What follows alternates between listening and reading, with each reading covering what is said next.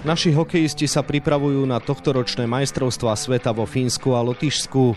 Časť slovenského týmu už naplno zarezáva v Bratislave. Viac si povieme v dnešnom podcaste denníka Šport a športovej časti Aktualít Šport.sk. Príjemné počúvanie vám želá Vladimír Pančík. Cieľ zverencov trénera Krega Remziho bude v podstate taký ako každý rok, postup do štvrťfinále. Dnes sa pozrieme na to, s akým kádrom sa zrejme Slováci predstavia na turnaji. Bývalý špeciálny prokurátor odsúdený, bývalý generálny prokurátor aj policajný prezident obžalovaný. Systém našich ľudí sa začal rúcať. Čítajte na Aktuality.sk, aké dôkazy majú v rukách vyšetrovatelia a komu všetkému hrozí dlhoročné väzenie. V máji vycestuje do Rigi aj môj kolega z denníka Šport Tomáš Prokop, s ktorým si rozoberieme situáciu v slovenskom tábore. Tomáš, želám pekný deň. Ahoj. Tomáš, súčasný prípravný blok nesie názov neoficiálny. Prečo? Oficiálna časť prípravy je až po Veľkej noci, lebo majstra sveta sa posunuli termínovo v posledných rokoch, že kedy si začínali niekedy na začiatku mája, teraz až 12. mája, čiže z toho hľadiska si vedenie národného týmu usudilo, že stačí mať tú prípravu, dajme tomu taký mesiac, ale tým, že vypadlo viacero hráčov aj v zahraničí, aj v slovenskej extralige, tak dostali možnosť na dva neoficiálne prípravné štvordňové kempy. Minulý týždeň bol ešte taký maličký, iba so šestimi hráčmi a teraz tam už korčulovalo 21 hokej hokejistov v Bratislave. Ako vyzeralo teda zloženie týmu na tomto neoficiálnom prípravnom kempe? Vyzeralo veľmi dobre. Keby sme si tento tým zobrali, tak je tam dosť značná časť podľa mňa hokejistov, ktorí sa dostanú až do tej finálnej nominácie. Bola to aj trošku dielo náhody, že tí naši najlepší hráči pôsobiaci v kluboch skončili skoro, že buď sa im nepodarilo postúpiť do play-off alebo vypadli v predkolách či vo štvrťfinále, tak preto im tie sezóny, dajme tomu niektorým končili už na začiatku marca a nebolo by dobré, keby mali korčuliarský výpadok, dajme tomu 3 týždne a pripravovať sa iba sám na lade je úplne niečo iné ako s týmom a vtedy by aj viac hrozili zranenia, tak preto z toho hľadiska je dobré, že už prišli do toho aj neoficiálneho kempu. Vedenie reprezentácie sa rozhodlo nenominovať do prípravy hokejistov z KHL. Čo na toto rozhodnutie hovoríš a ako ho celkovo ty vnímaš? V prvom rade prišlo neskoro, mali to spraviť už na jeseň to je fakt, ktorý je neočkriepiteľný, ale to už neriešme. Dobre, že to spravili, už len nie z toho hľadiska, že je to aj nejaký morálny apel, že keď niekto hrá v Rusku, ktoré je agresorom na Ukrajine, tak by nemal byť v reprezentácii, ale aj pre nejakú dobro prípravy a všetkoho toho tlaku, ktorý by bol okolo reprezentácie, lebo možno u nás to z časti pomílených ľudí nie je tak brané, ale najmä tomu v Lotyšsku alebo Česko, ktoré nás čaká v prvom zápase, tak tam je to výrazné. Nepačilo sa mi, že ako to odhovorili, tak aby bolo, ako sa hovorí, ako aj Vlk City, aj Ovca celá, že vlastne povedali, že aj pre dobro hráčov a tak ďalej, proste malo to byť trošku razantnejšie riešené. Ale pre mňa osobne táto téma končí a myslím si, že to je správne rozhodnutie, že tí hráči tam nie sú. Asi nebolo ani úplne šťastné, že sa pred médiá s vysvetlením nepostavil prezident Slovenského zväzu ľadového hokeja Miroslav Šatan, ale asistent trénera Peter Frühauf, nie? To si ako vnímal? Súhlasím, nie je to dobrý odkaz smerom von. Miroslav Šatan robí veľkú chybu celkovo, že komunikuje málo, preto vznikajú aj iné problémy, ktoré nie sú na tento podcast. Mal predstúpiť on, trošku to bolo také neférové, že to hodili všetko na Peťa Fruhaufa, ktorý je aj scout reprezentácie asistent, aj viedol teraz tie tréningy na neoficiálnom kempe. Zobral to na seba, za čo mu akože slúži rešpekt, ale malo to prísť od tej najvýraznejšej osoby Slovenského zväzu ľadového hokeja. O akých hokejistov sme vlastne prišli, kto nám z KHL bude chýbať? No, prišli sme o skúsených hráčov typu Michal Čajkovský, neviem, Tomáš Jurčo, Michal Krištof Center, Adam Liška, čo patrí do tej nastupujúcej generácie mladších hráčov. Problém je najmä v bránke. Je tam Patrik Rybar, ktorý bol hrdinom toho bronzového týmu na Olympiáde v Lanajšej a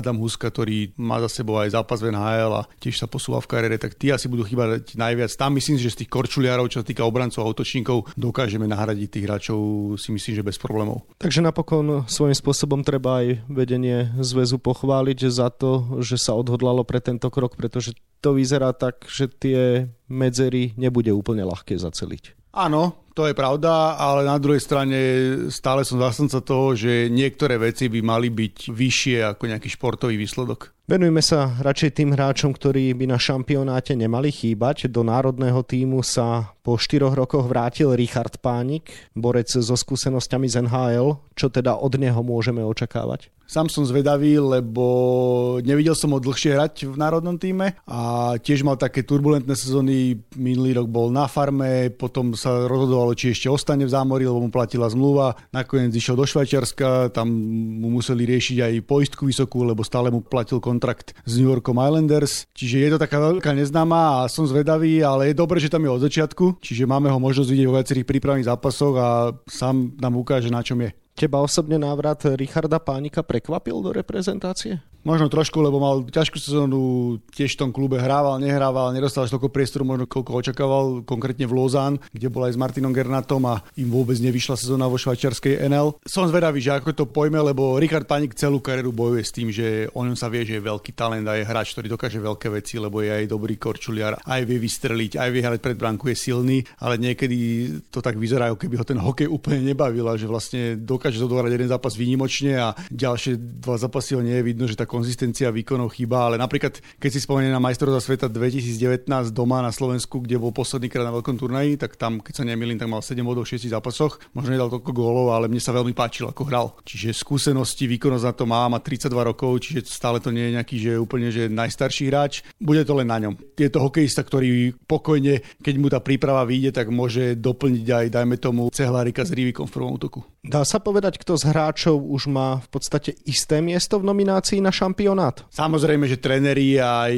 vedenie reprezentácie to neprezradí, aby proste bol nejaký boj o nomináciu, ale už keď sa pozrieme na ten menoslov, ktorý v nominácii je, tak si vieme predstaviť, ktoré mená tam pôjdu skoro na isto, lebo šokovalo by ma, keby tam nebol Marek Rivík, Peter Cehlarík, Martin Gernat. Uvidíme, či Richard Panik, tam je taký otáznik, že asi ho chcú vidieť. Sú tam ďalší adepti, ktorí majú veľkú šancu aj spomedzi brankárov, kde možno máme taký problém a tí, čo sa budú postupne pridávať a takisto tých, ktorí patria medzi obľúbencov Craig Ramsey, napríklad spomeniem Roberta Lantošiho, ktorý môže ísť na 4. majstrovstvo sveta po sebe. V nominácii je viacero hokejistov z Extraligy. Chýba ti tam niekto a možno kto by ešte mohol doplniť národný tým spomedzi hráčov, čo momentálne bojujú v semifinále playoff? Chyba mi tam zatiaľ Alex Tamaši, ten sa tuším ospravedlnil z tej neoficiálnej časti, myslím si, že tam bude, že odohraje nejaké zápasy. Z tých ostatných tam asi je všetko, čo sme predpokladali a čo sa týka semifinalistov, ja by som veľmi rád videl Maroša Jedličku zo Zvolena, ktorý je taký náš ten ďalší talent, ktorý sa posúva vyššie a môže to kľudne pri ňom dopadnúť ako pri Pavlovi Regendovi a Milošovi Kelemenovi, že sa proste aj cez reprezentáciu posunie až do NHL. Uvidíme, čo kapitán Zvolena Peter Zuzin, ktorý bol aj v olympijskej európskej nominácii a má bronz z Pekingu a v play-off zatiaľ vyzeral výborne, čiže možno tam je ďalšia šanca. A z tých ostatných neviem, lebo Košice Michalovce skôr majú takí skúsenejší hráčov, ktorí už toľko nie sú pre reprezentáciu a prvé úsle tam hrá aj veľa legionárov. Ešte možno také meno, ktoré je taký z brankárov. Jaroslav Janus v Košiciach, ktorý mal fantastickú základnú čas a Stanislav Škorvanek, čo je také meno play-off, predsa len pomohol vyradiť Slovan, čiže ďalší taký brankár, čo môže bojovať o tú nomináciu, ale podľa mňa veľa bude aj záležať, kedy skončia a koľko zápasov ešte stihnú v tej príprave. Že to zase môže pomôcť tým hráčom, čo sú tam od začiatku. Že keď ich tréner Craig Ramsey uvidí, dajme tomu v 8 zápasov a budú tam hrať dobre, tak majú oveľa väčšiu šancu ako tí, čo možno vypadnú z play a odohrajú možno 1-2 zápasy. Už si to naznačil, že aj pod vplyvom rozhodnutia o hráčoch KHL máme trošku problém na brankárskom poste. Skús to rozmeniť teda na drobné. Vieš si dnes možno predstaviť, kto bude jednotka na šampionáte? Nie je tam žiadne také meno, ktoré by som povedal, že naisto. Že napríklad, keď sme mali v minulosti, dajme tomu Jana Laca, alebo Patrika Rybára spomínaného, alebo Branislava Konrada, tak proste to boli mená, s ktorými sa naisto počítalo. Teraz tam také meno nie je. Chápem aj tú skeptickosť možno fanúšikov, že sa o toto trošku obávajú, ale na druhej strane je to obrovská šanca pre tých ostatných. Že napríklad taký Matej Tomek odchytal fantastickú prípravu minulý rok pred majstrovstvami sveta a na samotnom šampionáte šancu nedostal. Teraz v sezóne trošku trápili zranenia, ale je v tej príprave začiatku čiže aj sám si uvedomuje, že taká príležitosť možno nemusí prísť. Plus Šimon Latkoci je taká tá naša nastupujúca generácia. Výbornú sezónu mal v NCAA vo vysokoškolskej, ktorá je taká predpríprava pre NHL. Idú na ňo chýry skvelé zo Zamoria, čiže tiež je to pre neho šanca. Eugen Rabčan, ktorý prekvapil v Prešove. Uvidíme, ako tí ďalší brankári, čo napríklad Jaroslav Janus, ktorý zase keby tam išiel, tak je tam tá skúsenosť, lebo na dvoši na troch majstrovstvá sveta bol, vie, čo to znamená chytať na takom turnaji. To všetko je otvorené a spomeniem len takú vec, tak som sa trošku hrabal v minulosti, že 2000 svet svetový šampionát v Petrohrade, kde tiež sme brali brankárov z Extraligy a nakoniec tam vyletel taký jeden neznámy brankár, ktorý sa volal Jan Lašak, ktorý mal vtedy vychytané zápasy iba v East Coast VCHL, čo je vlastne tretia najvyššia zámorská súťaž, druhá farma a nakoniec ten tým potiahol až do finále. Spomenul si zámorie, vždy sa veľa hovorí pred majstrovstvami sveta o príchode hráčov z NHL, tak čo môžeš povedať k tejto téme? Tam uvidíme. Je tam už viacero mien, ktorých týmy si myslím, že buď nepôjdu do play-off, alebo budú na hrane, že vlastne keď aj postupia, tak veľa sa od nich neočakáva v NHL či na farmárskej AHL. Takisto bude záležať, že či tí hráči risknú ísť na šampionát aj bez zmluvy. To hovorím na konkrétne o Martinovi Fehervári, ktorým sa určite počíta a Washington vyzerá, že play-off nespraví, alebo aj keby spravil, tak by bol na tom nie veľmi dobre, ale on nemá zmluvu na budúci rok, čiže tam tam je aj vysoká poistka, či to bude riskovať. A z tých ostatných, myslím si, že záhal Samuel Kňažko, ktorý už bol v príprave aj na majstrovstvách sveta bol, čiže s ním počítajú. Z tých ostatných hráčov, ktorých by som spomenul, je veľmi zaujímavé meno Martina Chromiaka, ktorý má výbornú druhú polovicu v AHL a ukazuje, že z neho rastie skórer, možno aj pre NHL. Je na farme LA, tak toho by som osobne veľmi rád videl v reprezentácii. Uvidíme, ako to bude s Utikou, to je farma New Jersey Devils, ktorá vyzerá vyzerá, že asi playoff spraví, tam je líder Šimon Nemec a myslím si, že ako som to písal v komentári, že môžeme očakávať veľké veci, keby sa na tie majstrovstvá dostal, lebo ten jeho progres v zámorí je obrovský a teraz strelil 10 gólov, sa na dvojciferný počet gólov ako nováčik. Dvaja nováčikovia v histórii AHL spomedzi obrancov dokázali dať viac gólov ako on.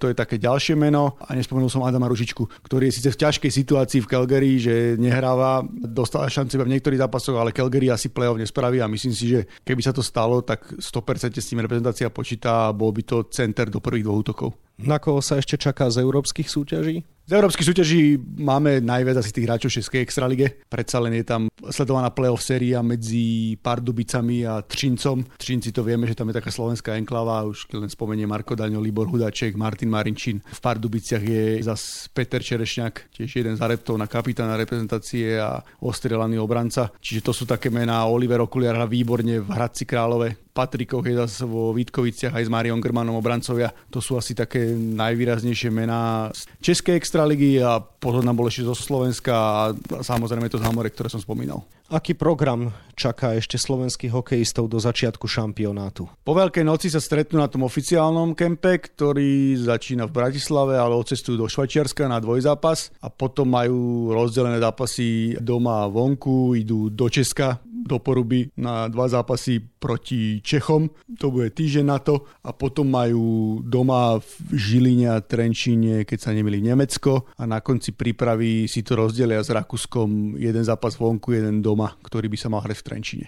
Suma sumáru majstrovstva sveta v hokeji sa blížia, tak z toho, ako sa ten tým skladá, aké máš celkovo pocity a na čo by to možno mohlo na samotnom turnaji stačiť? Pocity mám pozitívne, lebo je vidieť ten trend, že hráči radi chodia do reprezentácie, že Craig Ramsey vrátil takú tú hrdosť, takú tú chuť reprezentovať a hrať ten ofenzívny hokej atraktívny. Je úplne minimum tých ospravedleniek, veď stačí len povedať, čo nám hovoril Martin Gernat, že proste s Richardom Panikom obvolávali hráčov, aby bol čo najsilnejší ten tým. Tá generácia okolo toho Gernata Hrivika celá rika cíti, že je možno na vrchole kariéry a chceli by si zopakovať ten úspech v podobe bronzovej olimpiády z Vlaňajška. A čo sa týka svetového šampionátu, je to ťažké odhadovať, lebo čaká ich turnaj a je to tam o tom jednom zápase a treba postúpiť do toho štvrťfinále a už veľa napovedia tie prvé duely na šampionáte, ale je to veľmi otvorené a tým, že chýbajú Rusy, tak je tam od toho jedného silného supera menej. Môže Motika vystreliť všelijak, ale ešte si nedovolím predikovať, lebo rád by som videl ten národný tým v tých prípravných zápasoch, aby som si vedel spraviť lepší obraz. Uvidíme, ako to teda napokon dopadne. Toľko kolega z denníka Šport Tomáš Prokop, ktorému ďakujem za rozhovor a želám ešte pekný deň. Ďakujem aj tebe. Situácii v našej hokejovej reprezentácii sa viac venujeme na webe Športdeska a takisto v denníku Šport. V jeho zajtrajšom vydaní nájdete okrem iného aj tieto témy. V hokejovej extralige sú v plnom prúde obe semifinálové série. Potvrdzujú proti Michalovciam rolu favorita Košice a ako zvládli dva domáce zápasy po sebe hráči prekvapenia tejto sezóny zo Spišskej Novej Vsi, ktorí si merajú sily so zvolenom. Pred nami je veľký šláger vo futbalovej lige. Vedúca Dunajská streda sa predstaví na ihrisku druhého Slovana Bratislava, ktorý má o 6 bodov menej. Tomuto zápasu sa venujeme na rozsahu takmer 5 strán. Slovo dostanú obaja brankári. Najlepší slovenský tenista Alex Molčan musel minulý týždeň pre zranenie odstúpiť z turnaja v Miami pred zápasom tretieho kola. Vyšetrenie v Bratislave našťastie nepreukázalo vážnejší problém a už naplno trénuje pred Antukovou časťou sezóny. No a na 28 stranách je toho samozrejme oveľa viac. Scenár dnešného podcastu sme naplnili a zostáva nám sa už iba rozlúčiť. Ešte pekný deň a príjemné prežitie veľkonočných sviatkov vám od mikrofónu želá Vladimír Pančík.